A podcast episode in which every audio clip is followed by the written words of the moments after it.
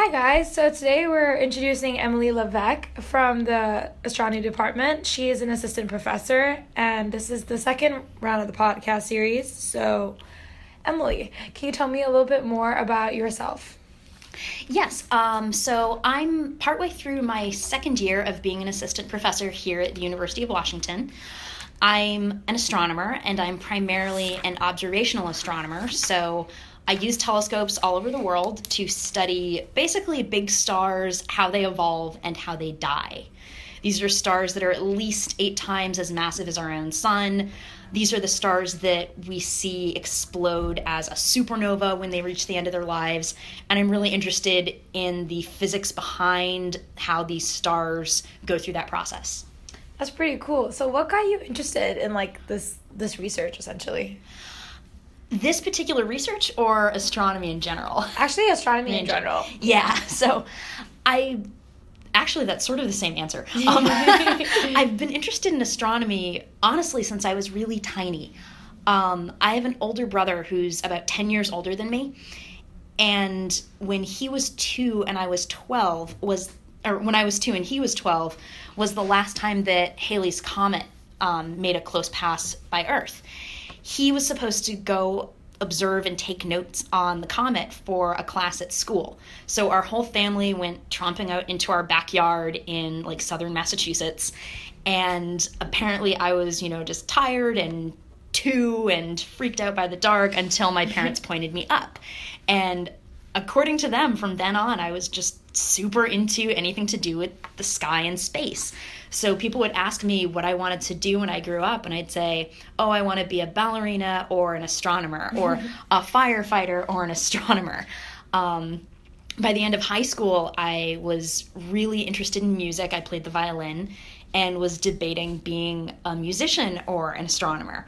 And what I eventually realized was that it would be easier to be a professional scientist and do music as a hobby than try to do astrophysics as a hobby. So that was what wound up cementing it for me. Um, s- something I liked within all of that was I really liked stars from the get-go. I mm. thought that exploding stars and supernova and black holes were all really cool. Yeah. And that even stuck once I actually started doing um, astronomy research and taking classes. Mm, wow. So, like, did you face any difficulties in the field that you were interested in? Like, how was the ride to becoming an astronomer for you?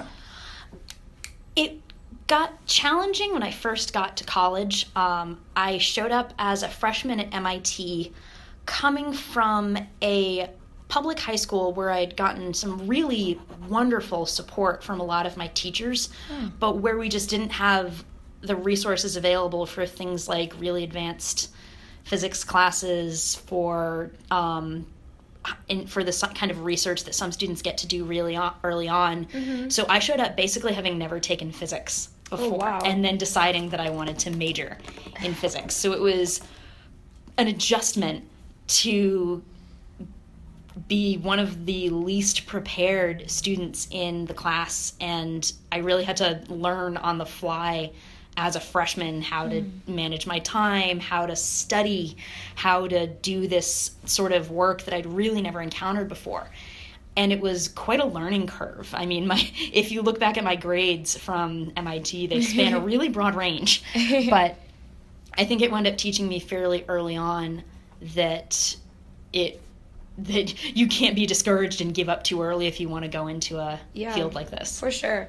Did did you ever think that being a woman affected your the adjustment period, I guess I would call it? I don't think it affected the adjustment period. Um, I was actually really lucky growing up and then with the sort of cohort that I was in at M I T in mm. that my gender was not really made much of a thing. I don't think anyone in my family ever said something like, oh, I don't know if you can do this because you're a girl, or even things like, oh, good for you, you're interested in math and science even though you're a girl. The mm-hmm. the gender issue was simply not brought up, and it meant that it never really was made much of a big deal in my mind. It never occurred to me that being a girl would be a problem. Yeah, so like how do you think like that led you to the path you're in today compared to like so many other women that faced multiple kinds of discrimination? To be fair, I think I've also been a bit lucky. I've had wonderful professional colleagues. I've I can't say that I've never faced discrimination or faced negative attitudes in mm. my career from being a woman, but it's been relatively few and far between. And it's sad because I think that's really all it takes, um, having respectful and professional colleagues, having the opportunity to be a scientist and a person first and not have your gender be a big deal. And so many women who aspire to be scientists or who are scientists don't get that. Um, so I think it absolutely helped me that I didn't have to encounter those sorts of difficulties, and that should be true for so many more women than it is. Mm-hmm. So, like, I've read a lot of research about, like, women in STEM and their transition from, like, high school to college. And, like, lucky for you, like, you said that you had a good support in high school, but you didn't take physics. So, like, did you think that exposure was missing for, like, high school students in general, like, not just women? I think so. I think that prioritizing science at the K through twelve level is really valuable. I know that getting teachers who are trained to teach something like A P Physics at mm. the high school level is very different, and the ability of different high schools to hire and retain people like that is such a function of funding level and so many other things specific to sort of how the school systems are run right now. But I think it would have been a huge help if I'd been able to get more access to that in high school. Mm-hmm. We we did have a very good science fair program in my hometown. We didn't necessarily have an A P physics class or anything like that, but we had teachers who really encouraged us to do science fair projects every year, mm-hmm. to enter into the local, the regional, the state science fair. Yeah. That was, to me, my the most important science exposure for me growing up. It was wild, though, to talk to other students when I got to M I T who would say mm-hmm. things like, oh, I had a high school quantum class, and that professor taught this differently. And I just remember going, what? You had a high school quantum class? Like, how is that a thing? So it was it was an adjustment, to be sure. All right, yeah. Like, wow, I, I didn't have a quantum class. I don't think many people yeah. did, to be totally fair. Yeah, I had physics, though, but I think I, like, after I got into, like, I B, which is, like, International Baccalaureate, like, mm-hmm. you got to pick your subjects, so I didn't take physics. Mm-hmm. But, yeah. Um, so what changes do you think the public school could, like, implement or, like, take to, like, help women and men, I guess, in, like, the field of STEM? That's a really complicated question. Mm-hmm. Um, so my mom worked in the public school system in the same town where I grew up for years, and I learned enough from her to learn that there's never an easy solution to anything mm-hmm. like this. It's very easy to say, oh, there should be more funding, or there should be more testing, or there should be more of one or the other, and it's a very complicated question to try and answer. I do think that having peers who were interested in science and who I could talk to about science really made a difference, and that was other kids at my high school who were doing science fair projects. That was students that I spent the summer with at, like, summer geek camp programs, mm-hmm. which were wonderful because I was suddenly in an environment where it was really cool to be really into science. And I know that that's something that schools can foster and support if they have the time and resources that they need. So, I mean, at a basic level, just having the support available and then focusing it on math and science education mm-hmm. based based on what the students the student demand is, I think would make a huge difference. Yeah, I agree with that. Like, prioritizing science, like, a lot too. But, like, for college, especially for women, like, a lot of people, like, a lot, there's a lot of, like, talk about, like, people think, women think that they should do something or, like, follow their interests or stick to social sciences. Like, what's your thought about that? This is, it's another hard question because sometimes there's always a combination in college of picking a major that you're interested in and picking a major that you think is going to lead to a good career. And sure. there's not always a straightforward overlap with that, even within the sciences. Mm-hmm. I think that when it comes to that and how it relates to gender, I mean, I would love to just be able to tell people, like, do what you're interested in and don't worry about gender and don't worry about what people are telling you you should be interested in. I do think it's good for people to go into fields with their eyes open and understand how competitive it is and what sorts, what the climate is like. But, I mean, ideally, I'd love to just see people study what they're interested in and what they want to make a career out of, and for them to have the support along the way. So programs like the ones that we have at mm-hmm. U W for undergraduate women, for grad students, even for professionals, for faculty women, yeah. um, explaining how to get grants, how to learn how to study in a very different field than what you might have done in high school. All of those things mm-hmm. are really helpful. But, like, that's, like, great that that's we have that support system. Mm-hmm. But what about for the women, like, what's your opinion for the women that, like, perhaps don't really know, like, why they're not into, like, the sciences? Maybe it's to do, do you think it's to do with, like, exposure in high school? Do you think it has to do with, like, all the social stigmas? Or do you think it has to do with, like, being a woman? Like, what is your opinion on that? I... I personally don't think it has anything to do with being a woman. And you'll hear this sometimes, oh, well, less women are just interested in science than mm-hmm. men. And, yeah, you hear that a lot. And people used to say that about sports. Fewer women are interested in sports than men. And then once Title nine was introduced, there mm-hmm. was this immense increase in participation of women in sports. So I don't think it has anything to do with gender. I think somebody is one hundred percent allowed to just not be that interested mm-hmm. in science. Everybody is an individual. Everybody has their own interests. Um, I hate to see the opposite happen where every smart woman is told, yep, you got to be a doctor because you're really smart when yeah. maybe what they would love to study is poetry. Um, but I, I'd love to see the gendered aspect of that disappear.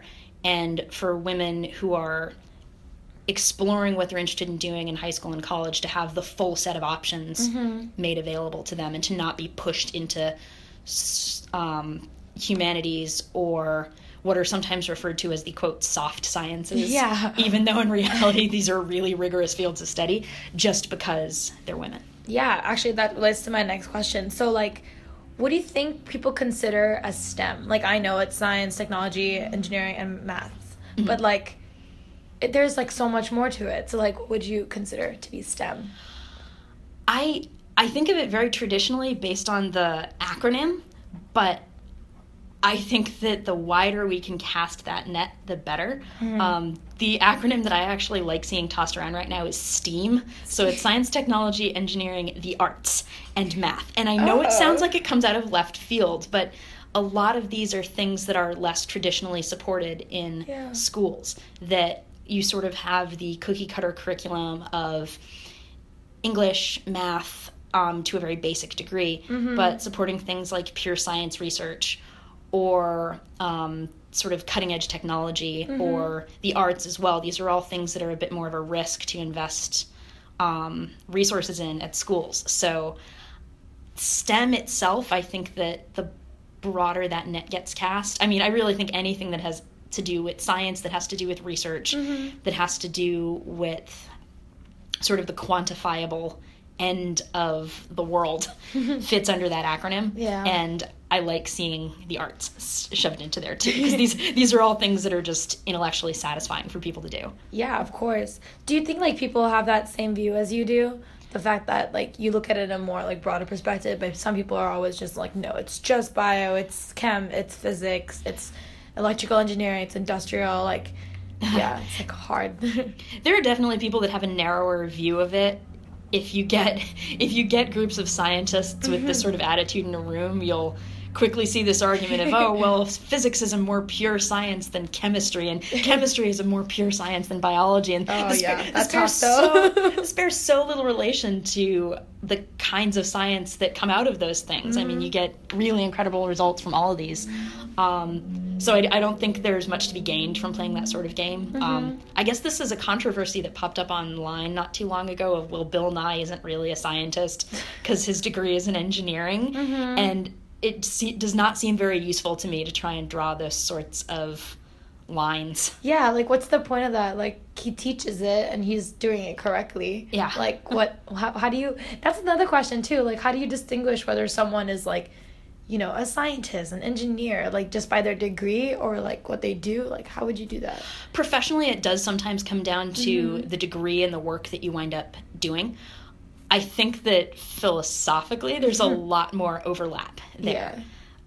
I so Bill Nye's degree is in engineering, but you can you couldn't possibly list the number of people that say, oh, I'm a scientist today, or I got interested in science because of Bill Nye the Science Guy. And yeah. for a kid watching his show or for somebody looking to educate the public about what science is, the degree matters far less than sort of the basic philosophies that come out of it, of like using the scientific method, testing a hypothesis, learning how to properly interpret data. Like that's mm-hmm. that's much broader reaching than just, well, your degree is labeled science. Yeah, and like just uh, backtracking a little bit to about when you said educating the public, mm-hmm. um, I remember when we talked before, you had said something about um, like how people can't name a live scientist, a woman or a man, like it's hard to do that. Yeah. Can you like reiterate that? Can you talk more about that? Yes. So this is something that I found really interesting for a long time, that asking somebody to name a living scientist will very often get you sort of a blank stare mm-hmm. or a long wait while someone thinks. Yeah. And usually someone will name one of a handful of sort of high-profile public scientists. They'll remember Stephen Hawking, or they'll name Neil deGrasse Tyson. But the list is really short, and if you ask them to name a living woman scientist, many people can't do it. Yeah. Um, once in a while, someone will name Jane Goodall, who is obviously an amazing scientist, yeah. but the fact that they can name between zero and one is just heartbreaking. And there are other fields that have a much higher public profile. People can name football players mm-hmm. or actors yeah. endlessly. And it would be, go on. It would be really great if we could get a raise the public profile of science in that way a little, because I think putting a human face on it and mm-hmm. emphasizing that science is done by people makes it feel a lot more accessible to to the public and to kids, period. Mm-hmm. I think boys and girls. Yeah. Yeah. Um, I was just thinking about the video that you showed me, mm-hmm. the one about like treating treating scientists like celebrities. So like, how do you think that would work in today's world? Like, because I cannot see, like, someone dressing up as Jane Goodall for Halloween or something like that. First of all, I'm sh- I'm absolutely certain that there are kids every year dressing up as Jane Goodall for That's Halloween. Awesome. They're out there. That's there, awesome. There may not be as many of them that are dressing up as Star Wars characters, but mm-hmm. I'm sure it totally happens. Um, in terms of what it would look like, it's there's the fun fantasy world component, mm-hmm. which is this video that I believe G E produced. Yeah. That was featuring Millie Dresselhaus and showing mm. what it would be like if she was on the cover of yeah, glossy sorry. magazines. That's and like little girls with Barbies dressed like her. And I'm not sure if we can just overnight flip a switch and get to that point. Mm-hmm. But having more science, supporting more like science public T V programming.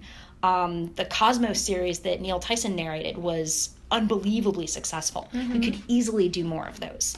Um, there's the time and the space and honestly the interest yeah. in having more programs like that, and doing programs like that that feature real scientists would just be incredible. Mm-hmm. Um, I even laugh about things like the Nobel Prize ceremony as compared to the Oscars. Yeah. And having a little more information on the Nobel Prizes and how the how they're awarded and the people accepting them would just go a long way. And I mean, the Nobels are just one of a number of things set up to recognize science being done. Uh, the Nobel Prizes are also fraught with some issues. Mm. Um, there have been over two hundred Nobel Prizes awarded in physics, and two of them have gone to women. Oh, wow. Which is ridiculous. Yeah. But it's just an example of ways in which we recognize scientists that are not very public-facing, mm-hmm. and things like TED talks are helping with this too. So yeah. just more stuff along those lines. Also, you mentioned great. about like diversity too. Like you can't name like a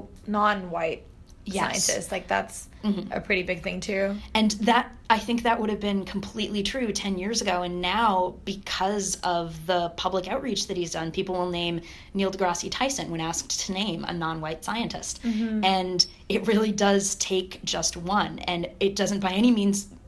It doesn't mean that we should stop at one. I think yeah. that the opposite should happen. But it shows how quickly the pe- people's mental image of a scientist shifted from an old white man in a lab coat to this sort of charismatic black man on T V. And it it that shift happened very easily for people who were going into it without sort of a preconceived notion and were just yeah. looking to know more about science. And Opens we could still whole, keep doing that. Yeah, it gets a whole new perspective out there too, which is like really great.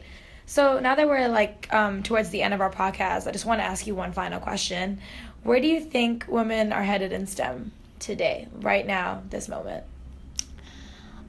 I like to think optimistically about it. So we have an increasing number of women who are beginning degrees in the sciences.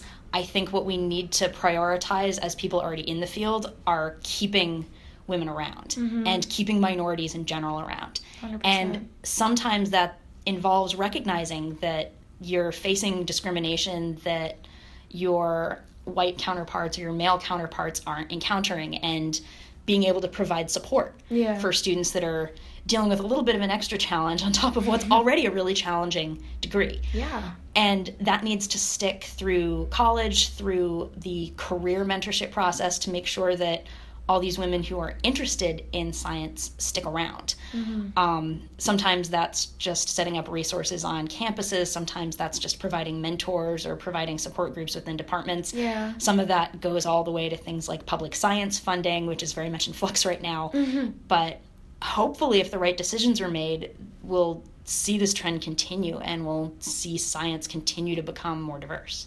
Yeah, that's awesome. Well, thank you so much, Emily. Sorry. Thank you so much, Emily. Um, we'd love to have you again. Um, do you have any last comments?